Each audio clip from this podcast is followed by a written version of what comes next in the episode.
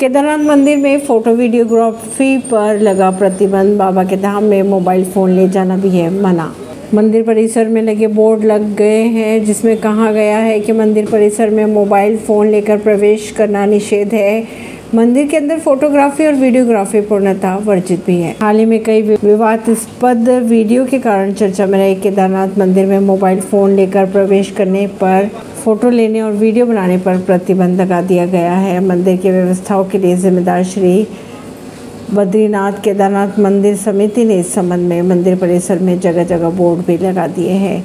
इन बोर्डों पर कहा गया है कि मंदिर परिसर में मोबाइल फ़ोन लेकर प्रवेश न किया जाए। किसी प्रकार की फोटोग्राफी और वीडियोग्राफी पूर्णतः वर्जित है। ये भी लिखा गया है कि सीसीटीवी कैमरों की निगरानी में है मंदिर परिसर। मंदिर और मंदिर परिसर में मर्यादित वस्त्र ही धारण करने के लिए कहा गया है, जबकि एक अन्य बोर्ड में ये लिखा गया है कि मंदिर प्रांगण में तंबू या शिविर स्थापित करना दंडनीय अपराध है।